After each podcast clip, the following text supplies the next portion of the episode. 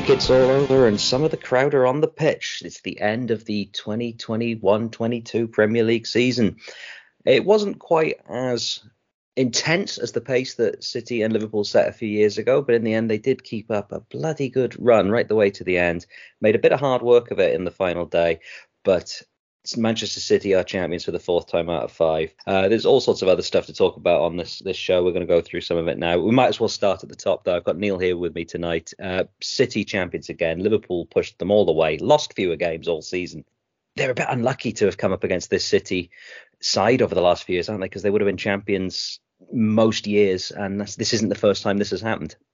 Yeah, I mean, I guess you can only look at it relatively, can't you? Um, you know, I could probably think of plenty of other teams that it feels quite unlucky they played in the era that they did. But um, I guess Liverpool, they've become the cup team par excellence, haven't they? You know, incredible that they were in the running for four competitions as recently as, you know, yesterday, or yesterday as of the time we're recording this, rather.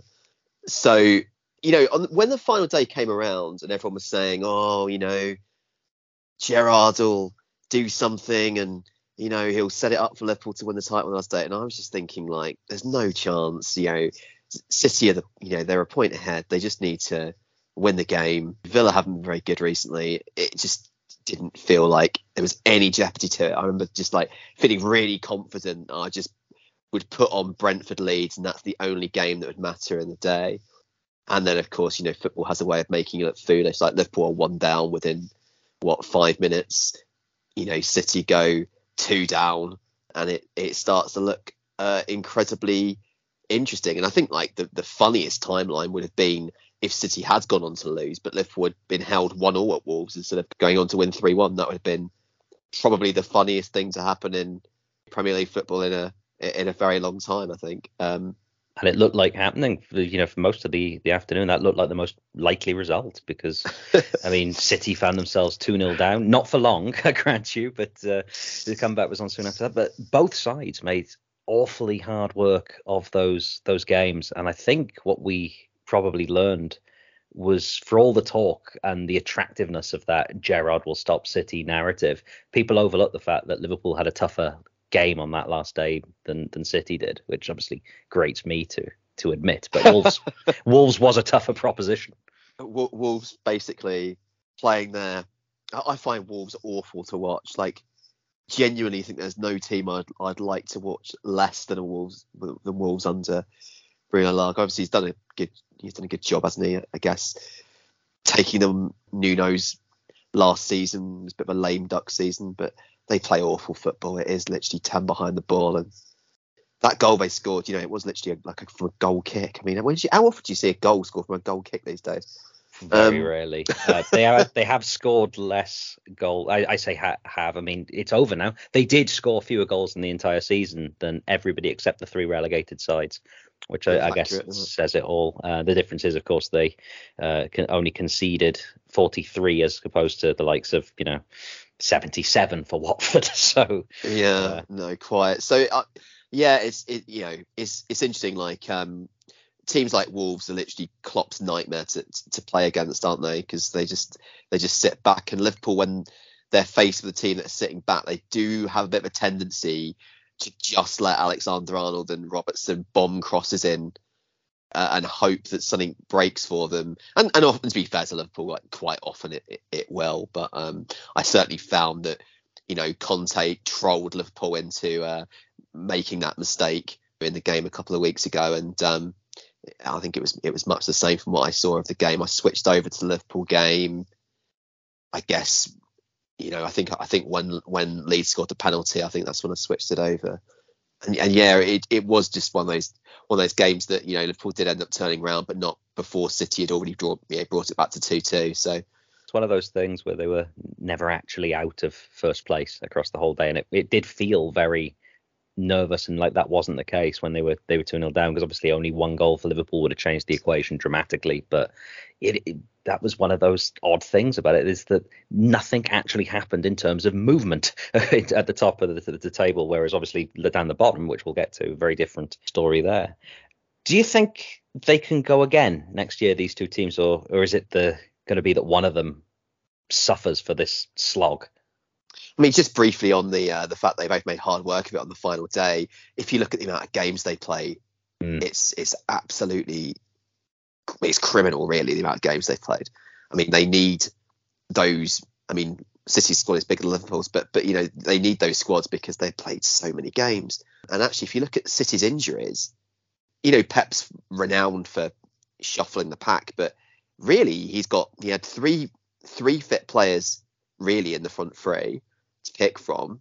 You know, the back four is you know Fernandinho in the back four, and you know the kind of the midfield tends to pick itself. So it it it was yeah a strangely bare Man City cupboard. I mean, the fact that you know Zinchenko is your game changer off the bench, um, you know, along with Gundogan, it, it, it's certainly certainly interesting. I would say that you know there's still a fair distance between those top two and Chelsea and Spurs. Chelsea is such an unknown quantity. I do think if we keep Conte, I think we will kick on. Is it enough to close that gap? Uh, I don't know. He did it in Serie A in the second season, didn't he? But um, I think that's going to be a bit more difficult with how well City and Liverpool are set. I guess the only thing, you know, potentially that that, that might make Liverpool drop off is if they have a run of injuries like they did last season because clearly, you know, they they had a bit of a nightmare mm. at, in the middle of last season, um, and that does show that it, it, it could happen. But yeah, I mean, ultimately those two are still a, fair way ahead of the others. Mm. The only thing that I wondered about is just that we saw the the images at the end with you know Guardiola and tears, and it's clearly taken a lot out of of everybody. I think this this campaign and City have been running well now for two years. Obviously, the year before that they had that off year. Uh, you just wonder how long before the the intensity of keeping on at this kind of pace uh, will catch up to teams. But as you say, they do have a big, big head start. Uh, not really a lot to say on Chelsea because until everything is sorted with them, there's not really a lot we can say about how they're going to improve and go on because there's just going to be this sense of limbo. And there's this, you know, we know what happened. You know, a lot of people came in kind of tipping them for the, the the, league and to do well after Tuchel outsmarted in inverted commas Guardiola in the Champions League final. And uh, yeah a combination of the Lukaku deal not working out and a few of these other things behind the scenes. And they were well off the pace in the end. Um, but we, everyone's got eyes on what's going to happen with that. And then obviously then you come to the Spurs Arsenal duel, which was technically going on in the last day, but uh, obviously you kind of wrapped that up really with the North London derby and then Arsenal failing to beat Newcastle. Uh, how important was actually going out and strengthening in the January to actually overhauling Arsenal? Because weren't they like seventh or something a few weeks ago? Um, well, I think Benson and Kulusevski have clearly been really, really good signings and have played a key role. Obviously, Kulusevski's got more of the, the you know, the column inches because you know he's a eye-catching forward player. Uh, Bentancur is absolute assist machine as well. That's he just racks them up like yeah. He's, he's been terrific. I mean, I, he's a player I liked at Juve a lot. You know, enjoyed what I saw of him for Sweden and the Euros as well. So he's he's a he was a player that I liked anyway. And then he did hit the ground running, which is really important. Bentancur, though, I think has been more important actually. If anything, I think Bentancur has been not just a a, a driving force in midfield, but but also somebody who has an eye for a, a key pass, which the midfield was was badly missing that because Højbjerg has many qualities, but passing the ball beyond six or seven yards probably isn't one of them. It was good. It was good and smart recruitment. Is was it the difference? I don't think it was the difference. I think I think the difference is purely you know, Conte having uh, a period of time to get his methods across, and that Arsenal team just being a young team, you know, and just slightly it coming a bit soon for them. I think that Arteta Arsenal team, it reminds me a lot of the first Pochettino Spurs team. Like you can see what they might be, but they're not they're not quite yet there yet. You know, I think about that first season of Pochettino when there was like these random players still there, like you know, Adebayor was still hanging around the place and stuff. And it felt like with Arsenal, you know, Lacazette still hanging around. You know, people forget Aubameyang was still there until January. So they they were kind of clearing out some of the I won't say dead wood, but certainly like players that had an attitude issue, and they you know, bedding in young players. And young players make mistakes. It's kind of how they grow in the game. And like the North London derby, I think it was absolutely a case of the occasion being too big for a young team because you saw it like they they set out to kind of try and rough Spurs up, and, and you know like players like Son and Kane, they're too smart for that. Like you saw, like as the first time that Holding took Son over, Son just ran at him three more times, and he, they just you know fell into the trap, and and that was that for them really, and they just kind of imploded. So yeah, I think a, a combination of a few things, but you know Conte clearly having had that amount of time to work with the team, got the best out of Kane, got the best out of Son. You know, Lloris has had a renaissance this year. Romero coming back from injury was huge. Um, I can't think of many better defenders in the in the whole division than him. So yeah, lots of lots of good there. I mean, he he also managed to do something that that um, both Nuno and Mourinho couldn't do, which is he actually managed to get a tune out of the fringe players. So I think about the two goals that Bergwijn scored against Leicester just after Christmas, you know, to kind of basically win us a game at the death you know that three points ends up being incredibly important. Davinson Sanchez, seeing his name on the team sheet against Liverpool, like was just you just don't want to, sorry against Arsenal rather you just don't want to see that. it's like you know Romero's out, Sanchez is in. It's like you don't want to see that. But um, he was brilliant in that in that North London derby, and he was know, good for the rest of the season after that. So you know Doherty comes in for um, Royal after Royal basically you know stinks up the joint. Uh, Doherty gets injured.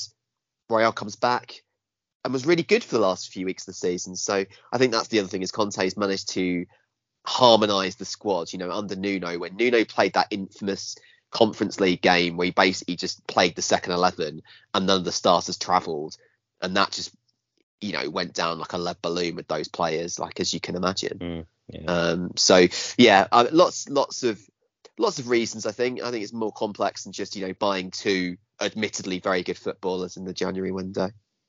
Hmm. It did seem to, uh, as I say, lead to a lot of assists in the case of Kulusevski, and obviously as someone who had eyes on Bentancur and the rumor was we were interested, uh, he obviously made, made, a huge difference as well. Uh, I suppose the other thing you can point to as long as well as Arsenal's inexperience is that they also had their own worries with with injury and losing a couple of first teamers within the space of a, a week just before uh, that run in wouldn't have done them any favors because the more inexperienced you are, the less you want to see changes like that as well. You know, it's it's not just about who's against you and, and all that kind of stuff. It's about things that throw you off your rhythm. Where if you're a grizzled old head like a Roy Keane, that wouldn't have bothered you in the least. I still think fifth actually represents quite a good result for Arsenal to, and a young side, to be honest. And there's obviously room for them to improve. Obviously, it's not where they were 20 years ago, but two seasons finishing eighth, they're now back in Europe. Uh, they probably do need to improve the the depth of the squad in order to deal with the Europa League campaign, unless they're just going to sack it off. But yeah, I think that, that represents a step up. Uh, the team that definitely didn't have a step up this season is Man United. Uh, do you think we covered them enough in our Ten Hag episode a few weeks back? yeah, as I said, yeah, I feel I can um, deal with the woes of Man United with great fortitude. Um, I mean, they just got worse actually after that podcast, yeah. if anything. Um, yes, that's that's the crazy thing is you thought it couldn't get worse, uh, but it did. Yeah, yeah. I, I just, I, you know, you know what to say, but but sort of when Zaha scored for Palace, it was like, here we oh, go again. Yeah, here we go again. Absolutely. It's yeah, uh, it's a state. It's an absolute state. But on the plus side, Ten Hag already seems to have a very good idea about what he wants recruitment wise. So as long as they give him what he wants, I mean, it's very similar to Conte, right? If you give Conte what he wants and you give him some time, you know, he will turn a team around because he has a, a very proven method and I think it'll be similar with Ten Hag. To be honest, if you can if you can get the recruitment right, uh, they, they the minimum they should be looking at next year is, is, is Champions League football. You know, because United will definitely have a bigger transfer budget than Arsenal, for example. So yeah, they'd have to they'd have to fancy their chances of being back in the mix. of course, if they get a couple of bad results early doors, then suddenly it's a different it's a different game with that ownership group, isn't it? And with that fan base. So mm. yeah, at the and, moment every Man United fan I know is saying, "Oh, Ten Hag, he needs three years minimum, give him time, give him time. Mm. But I yeah, I know that fan base if if if results aren't going well three games, four games in, then they're gonna start saying, Oh no, no, it's terrible, get someone else. Yeah, yeah, absolutely. I think the one thing that is always going to be a little question mark is as brilliantly as he's done with Ajax, he doesn't have the CV of a Conte. Uh, that is the the best job on his CV. Uh, brilliantly, I don't want to knock the the work that he's done there, but there will be a lot of people if it doesn't go well saying, well, what is the Dutch league? And you know, well, I could do it with Ajax is the old kind of cliche, isn't it? And it's not fair, but which is yeah, it's nonsense if you look at how how many times Feyenoord and PSV have won it. But um, yeah, but it will happen. Yes, it, it it will, and you know the thing about Ten Hag as well is he's very much because he he worked under Guardiola and he's very much he's very similar to Guardiola. He's very intense. He's a football nerd. He's not particularly. I mean, Guardiola is charismatic in a kind of like weirdo you meet down the pub kind of way, but but Ten Hag is not like a particularly charismatic guy. You know, he's not a he's not box office. He's not a Mourinho. He's not a Conte. He's not He's not a Klopp. So he is relying on the fact that he has a, he has a football intelligence and a, and a and a way of playing that's that's that's very pure and he may struggle with the English media a little bit from what I've seen. And you know, managers grow into that. You know, Guardiola was was very awkward at the start and now he just doesn't care and just basically says sassy things through press conferences. I mean, I don't know if you saw yesterday, he said um, he said that when they were 2 0 down, he uh, he phoned Real Madrid for some advice. he just doesn't care anymore, um, yeah. which is which is amazing. Like sort of no filter Guardiola is is my new favourite thing. It's certainly more enjoyable than the uh, slightly buttoned up version that we used to get. Uh, moving on from Man United then quickly because you know it's it's been a season to forget for them, and as De Gea said, the only good thing that happened was that the season ended. Uh, West Ham kind of struggled a little bit towards the end with the number of games that they'd played, and you know it's still a, a really good, a really good season. Uh, they probably would have been looking a little higher than this a few weeks ago, but seventh place overall, and then a couple of teams that ended the season on pretty good runs in Leicester and Brighton. They benefit perhaps from the season being essentially dead for them and not having a lot to play for. They ended up with top half finishes. Uh, didn't always look likely for Leicester, so uh, and then round at the top half is Wolves, as you say. So there's a few teams there that have had some pretty pretty interesting seasons and will be thinking uh, that they've done you know done well this year. It's funny, as mad as it sounds, you wonder if West Ham are a little bit disappointed with the way the season's yeah. gone.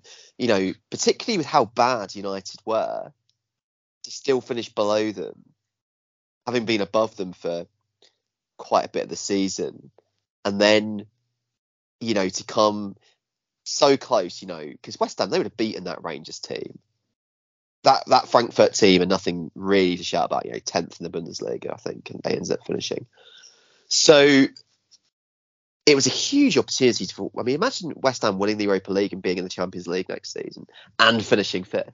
You know, it it would or sixth. You know, it would have been, you know, a sort of season for the ages for them. So I always wonder with with teams like that, with you know Leicester last season and the season before as well, when objectively it's a really good league finish, but you feel like feel like they they were so close to actually doing even better, and how the fan base kind of feels about that. Like most West Ham fans I know are kind of very much like, oh no no, it was a magical season.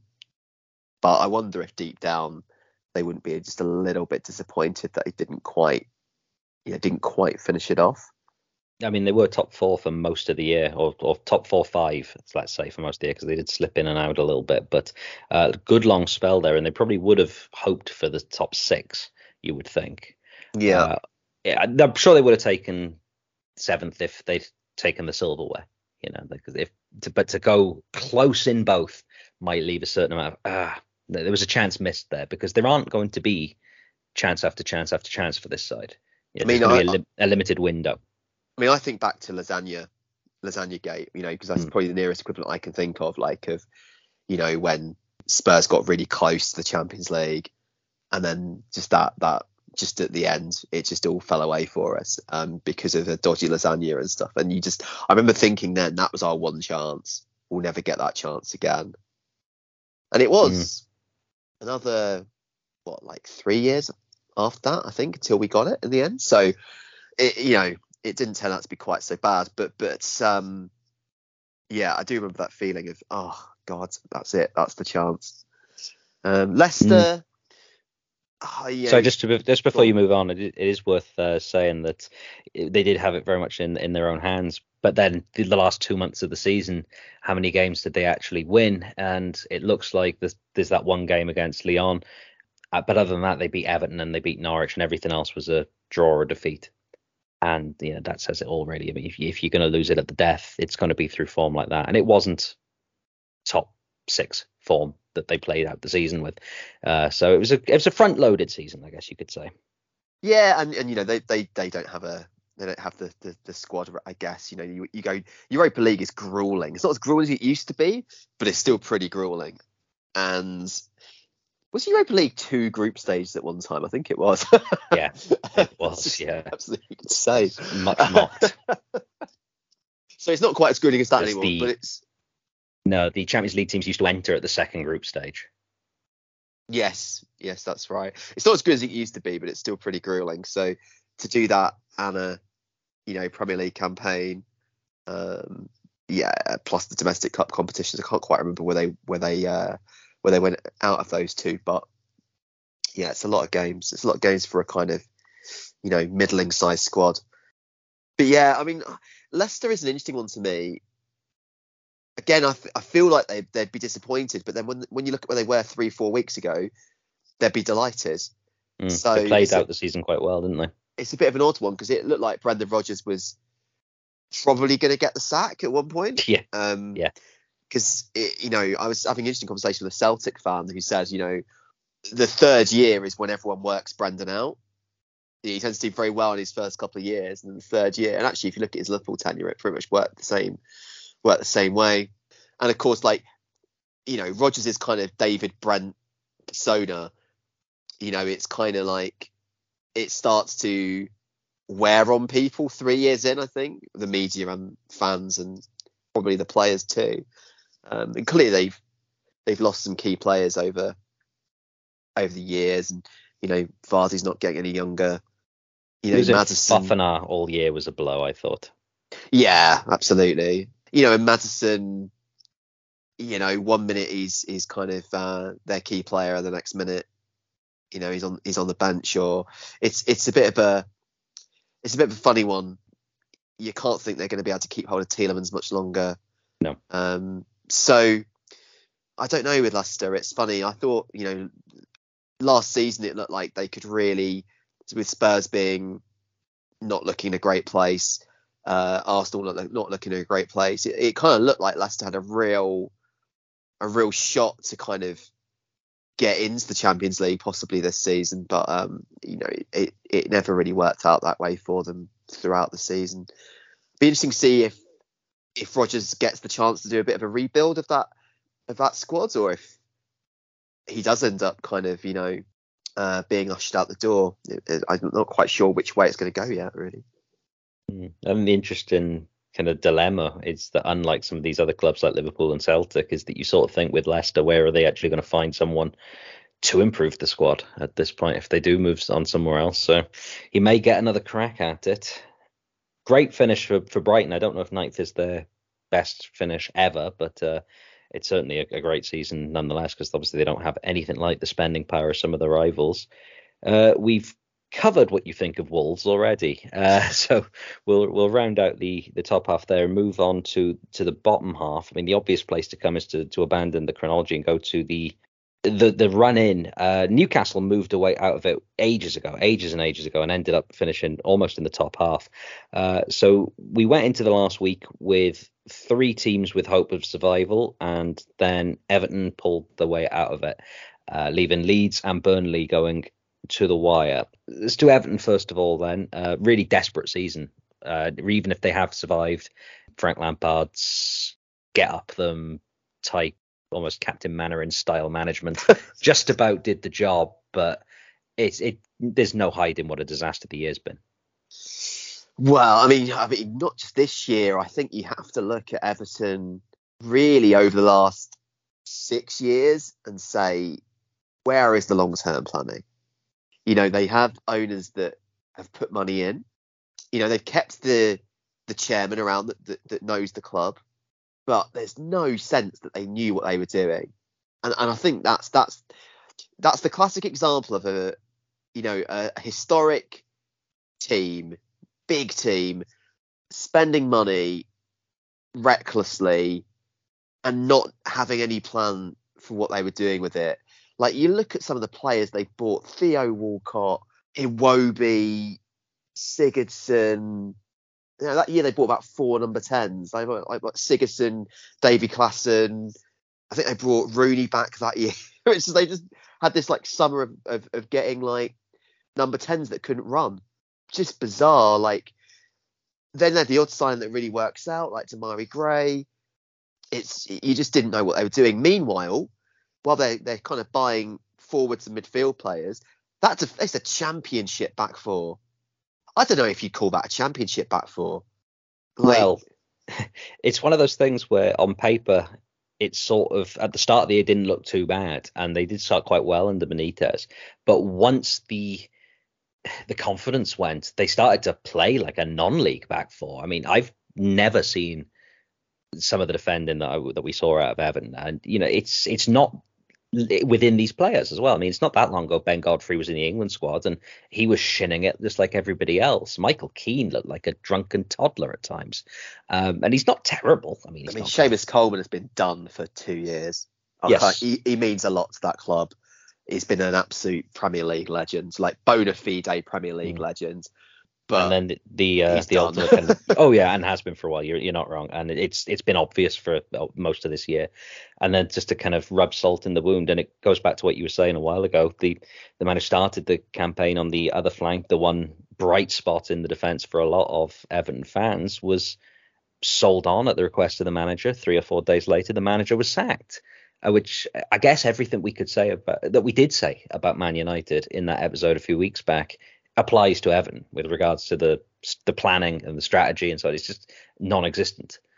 And yeah. the, this season it's been all the stuff we've seen over the last few years, but on a weekly basis almost, and that's why they've been well, really for a long time they looked the most likely to drop, I think.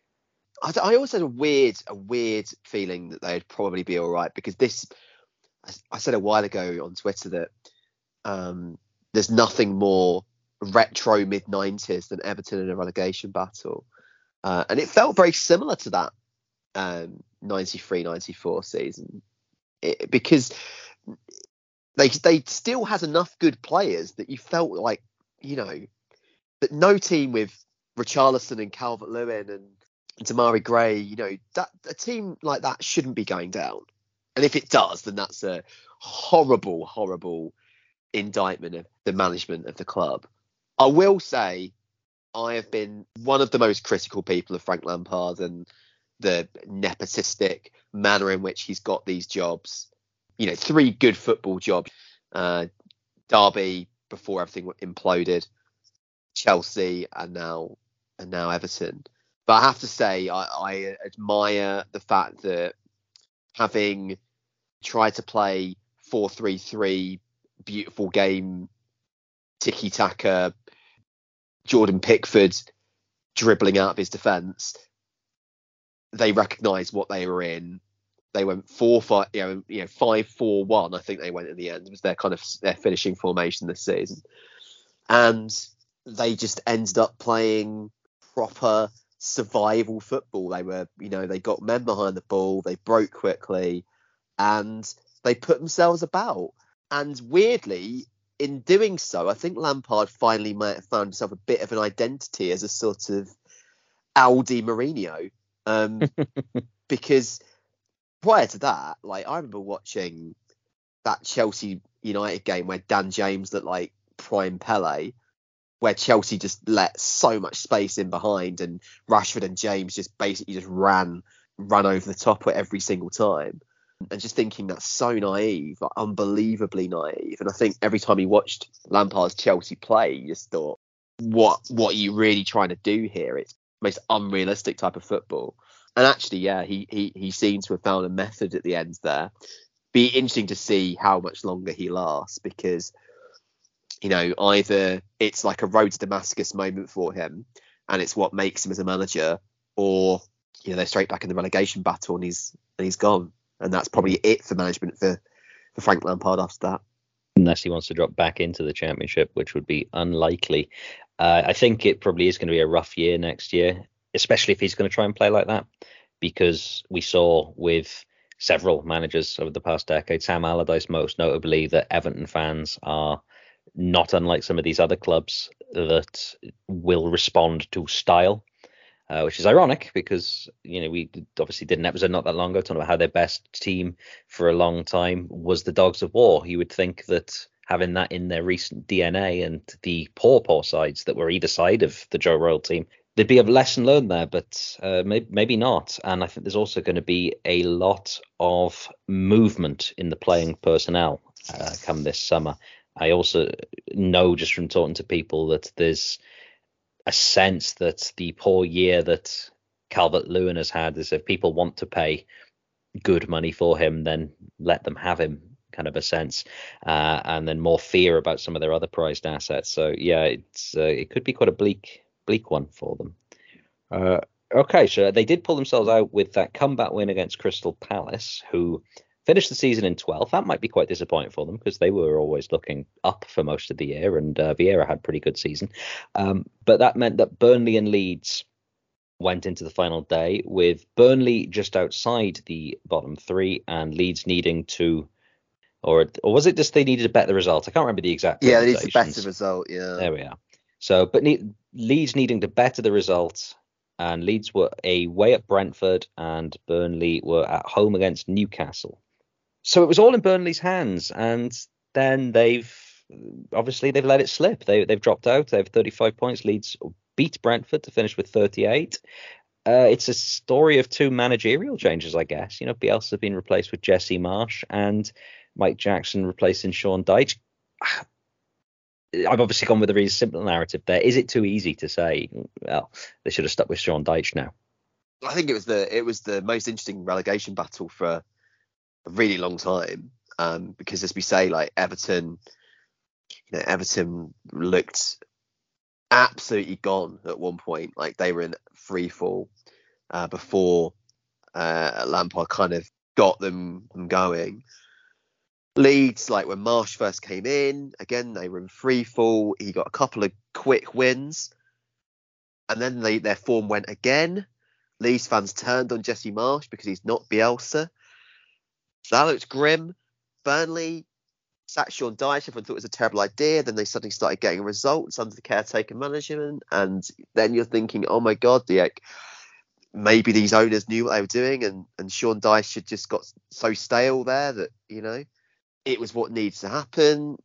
And I think, you know, when it came down to that final day, ultimately Brentford were were safe, Newcastle was safe, um, and it, it really just came down to which team was more on the beach out of Newcastle and Brentford. And I watched the Brentford Leeds game, and it, it was quite an on the beach performance from Brentford, I have to say. Do you think it's a very bad relegation for Burnley. I mean, obviously there's no such thing as a good one, but we've seen teams drop out and bounce straight back at the first attempt, and we've seen them drop out and never come back.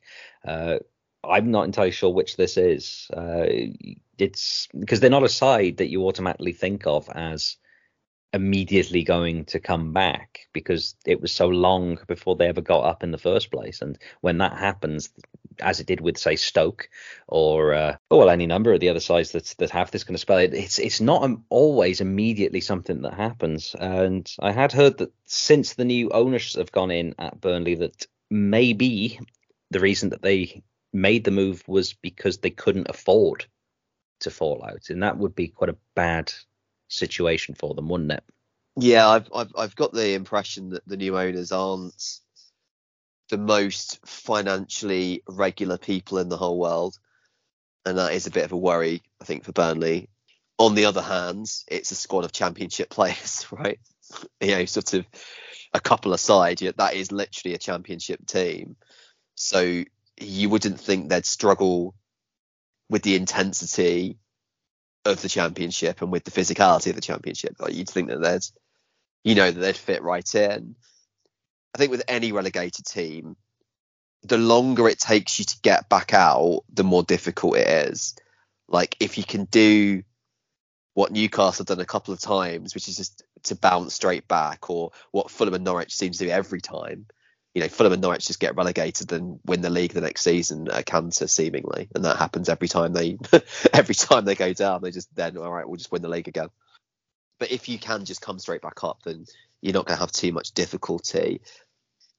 If you look at Stoke and Sheffield United, you're looking at you're looking at those two teams and you're thinking, you know, had they bounced back straight away, that it had been fine. But now it doesn't like Stoke can buy their way back up, does it? You know, Birmingham's another team like that.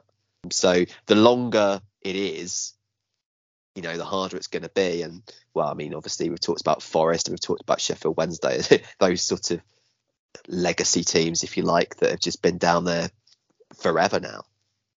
Yeah, and once you do get drawn out of that that first season, it does get much harder. I think Villa were very fortunate to to come back up when we did because we were very into that cycle, having finished mid-table in the first year, uh, and it'd be easier in one sense because Burnley won't have everybody treating it like it's their cup final, but on the other hand, they won't be able to throw money at it the way that some of these other relegated clubs can. Yes, they'll have the parachute payments, but they're not going to have the the kind of resources that that some other clubs would have dropping down from the top flight. And let's be honest, that some other clubs in the championship do now. I mean, the, these rich owners that uh, we used to think of as very much a premiership thing now actually run through the football league, so they're, they're going to have some pros and some uh, some cons on that.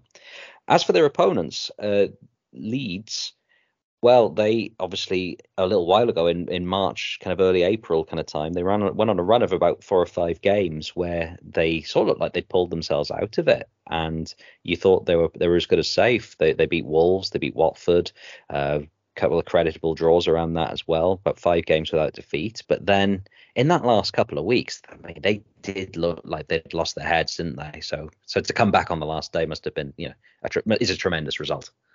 It is, and again, that's a championship squad of players. Raphinha yeah. aside, uh, and obviously Bamford and uh, and Kalvin Phillips who are injured, that is a championship team. and uh, the lack of depth in the squad, and you know how talent poor they were. It, I tell you what, it really did show you the level of job that Bielsa did with that team because actually, you know, even by the standards of the championship, that wasn't a great squad. But he he he just had them playing in in that kind of lunatic way that that meant that they kind of carried all before them for a little while and had that that great finish last season. Um, but that's the thing about Bielsa's football is that you know you, are looking at a, a three or four year shelf life because injuries start to happen he only wants to work with uh, a small squad, so there's no depth. He's very picky about players. There's lots of rumours that you know there are several players identified by Leeds that he said no to, and and so yeah, that's why you end up in the way in the way that you are. I hope Jesse Marsch, you know, gets gets some time. Um, he's a great job at Red Bull Salzburg. You know, maybe the the Leipzig job potentially came a bit soon for him. But yeah, I think he's got a lot. I think he's got a lot to offer, and I know he's he's got that issue of being an American in the Premier League, and so everyone is always going to judge him ten times more harshly than they would any other manager. And you know all that stuff that came out in the week about him showing people Gandhi quotes and stuff like. It's easy to lampoon American sports culture. I mean, like you and I are quite deeply embedded in various American sports, and so it, it, it doesn't seem so so odd to us or so jarring. But you know, to a lot of Premier League fans and and uh, and probably players, you know, that sort of motivational style is is is very alien, and so mm. you know he's gonna have that perception problem. But he's a very very good coach, and I think he can make this Leeds team better with some smart recruitment. But they do need players. I think now that they have stayed up, uh, he will get time at Leeds. I think the amount of time that they spent in the doldrums down, you know, where they really didn't belong in League One, has given the many of that fan base at least a bit more of a sense of perspective than we are used to seeing among some of the cl- the country's bigger clubs. So yeah, I do expect him to get maybe a bit more time than say I expect to see it for you know Lampard at, at Everton. Uh, we called a couple of these sides down there the championship teams, and if there is any hope for for them, it's uh, that someone else that was routinely called the championship team at you know at the first half of the season. You know, it's there's a lesson here if you pretty much one of the worst teams in the division. If you reach the January transfer window, by a new flat pack back four, a 20 million pound striker and drop a world class midfielder into the midfield, all of a sudden you can finish 11th in the second half of the season, which is exactly what Newcastle did. They took a pretty poor set of players, bought a bunch of new players for that first 11, and you know they finished above teams that they at Christmas we'd have said they'd had no business finishing above the likes of Villa, Palace, and uh, and Southampton, say. So so yeah, it's uh, a very successful second half of the season once they opened up that checkbook at Newcastle. I think I think the bigger thing is just having Eddie Howe full stop. Um, I'm not even sure if they need the recruitment into the end. Uh, I think I, Eddie I Howe. Think I, I, am. I'm very convinced they need the recruitment. But Eddie Eddie Howe is a. I mean, but if you think about, you know, Callum I think Wilson, they were a poor team. Callum Wilson, Saint-Maximin, Almiron, they're all right going forward. But Steve Bruce had them set up in such a dour way. I mean, certainly the back four was not brilliant, but with better coaching, I don't know if it was if it was so big. I don't know if they would have been flying up the table in, in the quite the way they did. But I think I think Eddie Howe could quite reliably have got them out of trouble, given the resources he was used to working with at Bournemouth. Um, maybe, maybe, I mean, I think the midfield and defence was that bad. That's why they were set up dourly, and they still couldn't defend. Yeah, I, mean, I, think Steve Bruce. Uh, I don't know if Steve Bruce has come out of this with with much credit really, but certainly certainly Eddie Howe's done a fantastic job there. And not only that, like the recruitment was very was very smart in that they weren't going out and trying to buy Robinho or some nonsense. No. You know, like when when the money comes in, um, you know they bought players like Dan Burn, who you know solid Premier League pros. You know, um, they uh, obviously uh, rated Villa for for Matt Targett and uh, you know stuff like that. Like you know, just solid pros, aren't they? Mm. Um, nothing, nothing spectacular. I mean, obviously Guimaraes is a spectacular footballer, and that's one that is more for the future, isn't it? It's like okay, yeah. like that's that that's the statement signing. I think he's turned out to be even better than I thought he was, and I did watch a fair bit of Lyon, but but it, he's an even better player, I think, than I than I realised. So the one thing that I will have to say that obviously doesn't come down to the recruitment and does come down to managerial co- and coaching and seeing something that wasn't there is the decision to move Joelinton back and him suddenly just catching light. I mean that obviously is some, but I don't think anybody really else really saw that either. So yeah, the sure. Joelinton becoming 1996 Zinedine Zidane was certainly not something that I was uh, I was anticipating for the season. No, quite. Yes, but other than that, I generally think it's much the same as taking a team. Well, as far as I'm concerned, uh, the rest of that squad, it's it's no different taking a team at the bottom of the championship and dropping those players into them. Never mind the bottom of the Premier League. So bad were they? But uh, but yeah, I mean, obviously the recruitment was absolutely stunning. I remember when we bought in Digne and we let Targett go. I, I remember uh, messaging Joe and saying, you know, you, have got a good one there. He is defensively ridiculously solid. He will miss a few going forward, but you know he's not going to let you down. And Trippier on the other flank is obviously an England star. Uh, obviously, you know him better than I do. Um, yeah, yeah, uh, it, yeah, and, and you know Trippier for them, the way Eddie Howe likes to play is very much similar to how Liverpool play. So, you know, Trippier provides that creative outlet that Alexander Arnold does for Liverpool, you know, which is which which is really really important. You know, a lot of teams get their creativity from their fullbacks nowadays because the middle's so congested and uh, obviously they then added Wood up front to, to go along with, with Wilson, so they'd have a bit more firepower. And it took it away from Burnley. Did, which didn't, he, didn't he end up scoring like about two goals? Yeah. He didn't. It was like it was it was a weird one because like they took him away from Burnley and then they signed Weghorst as a better player. Mm. Um, so I'm not sure if that really killed Burnley as much as you might think it did, but yeah, it unsettled them if nothing else. Because uh, Weghorst would only get a couple of goals, and yeah, maybe would would have got more than two in the running. Uh, I don't know. He he did only have three in the first half of the season himself for Burnley, so it's yeah, maybe it didn't make that much of a difference.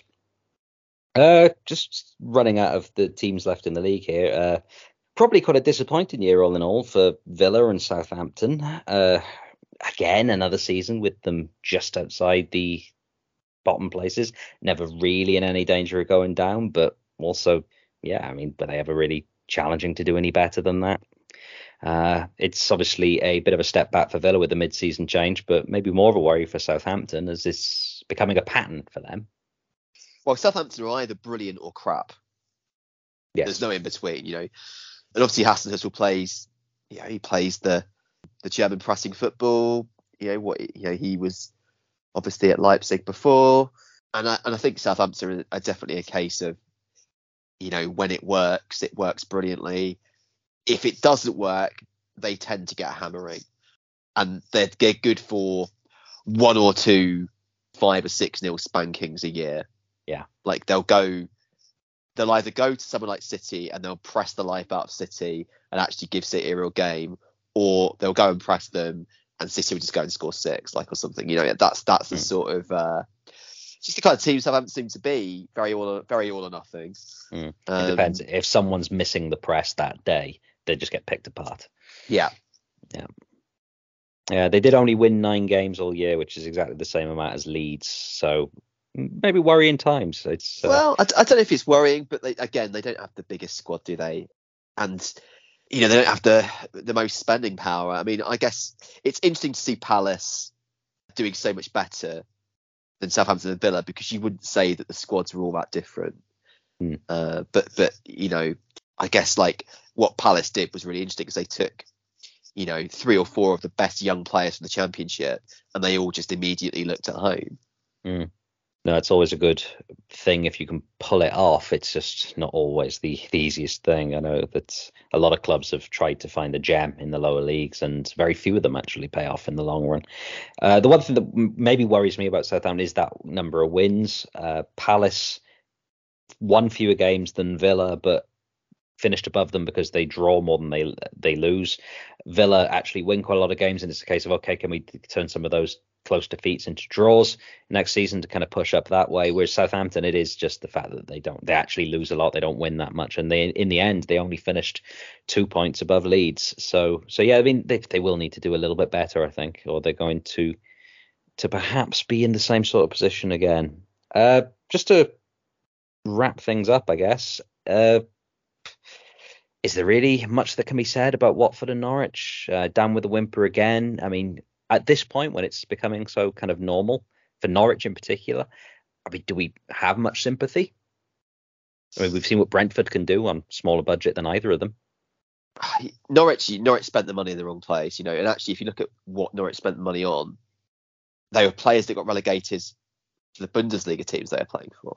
so, like, you're ta- you're basically buying relegation standard players from a league which is arguably a little, little bit, not too much, but a little bit of a step down. Certainly, you know, relegated teams in the Bundesliga versus relegated teams in the Premier League. I think you'd probably back the Premier League teams to win those games. Yeah, I think so. So, so yeah, I, I think the recruitment for Norwich was poor because if you think about it, right, they sell Buendia, who clearly like that's a huge loss, right? He's there, yeah. you know, they won the league by miles, mostly because Buendia was the best player in the division, and then you sell him, and they don't really replace him with anything like, you know, the quality. You know, Pukki's a reliable goal scorer at, at any level, but that defence is shocking, absolutely mm. shocking. They have a player like Cantwell who was great the first time in the Premier League, but seemed to just lose his way and has and has gone to Bournemouth. You know, it was one of those things where having backed Daniel Farke, you know, to kind of be this sort of long term figure playing good football and, and all of that, and then them suddenly deciding actually no, we don't want to go down. We're going to sack him and replace him with a manager like that has a proven record of pulling a team out, like Smith did with Villa in that first season of the Premier League. Mm-hmm. You know, and I think Dean Smith will do a very, he'll do a really good job with them.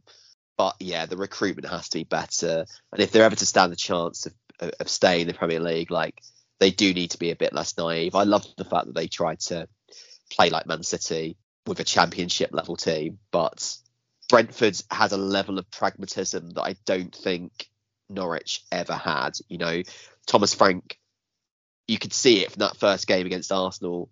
Although they play good football, they're putting in long throws. You know, they've they've spent 20, 30 million on their on their defence in between seasons.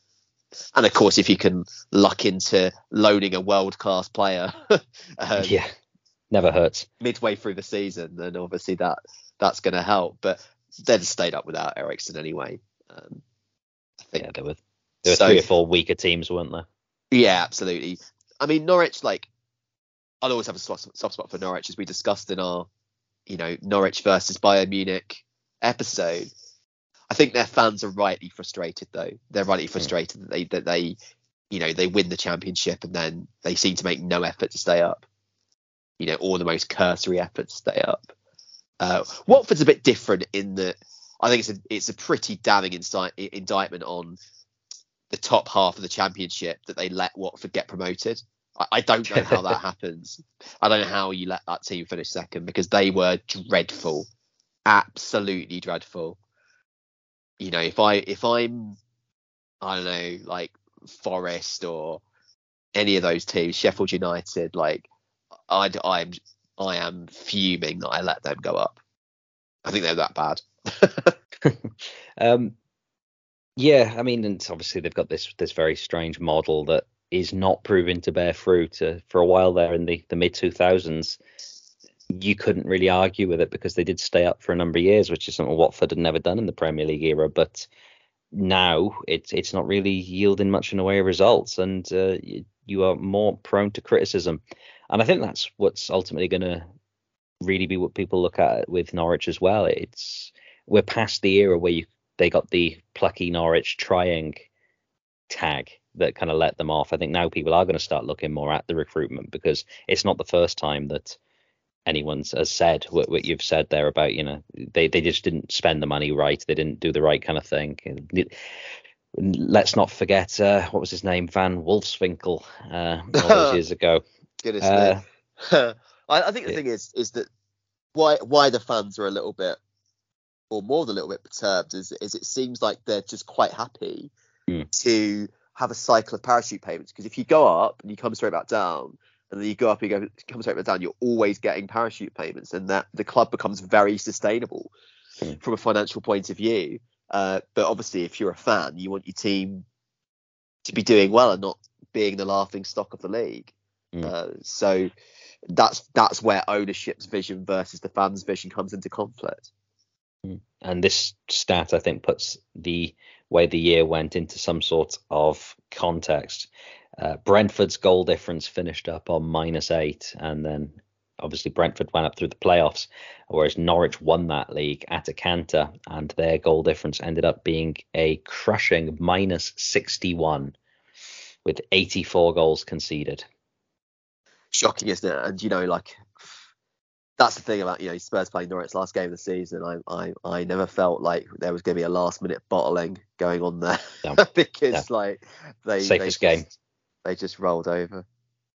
Yeah, yeah. If, if there was anyone that you wanted to play with something on the line last year, I, I hate to say it because obviously I've got a soft spot for Norwich as well and a soft spot for Dean Smith.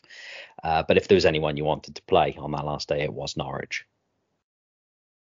Right then, that's the end of the season. We hope you've enjoyed it. We certainly have. Uh, we'll be back with some various episodes talking about different things across the summer. We've got some topics that have come up in conversation that we want to spend a bit more time on. Uh, we hope you'll enjoy those too. Come back and listen to them then. Until next time, we'll see you soon.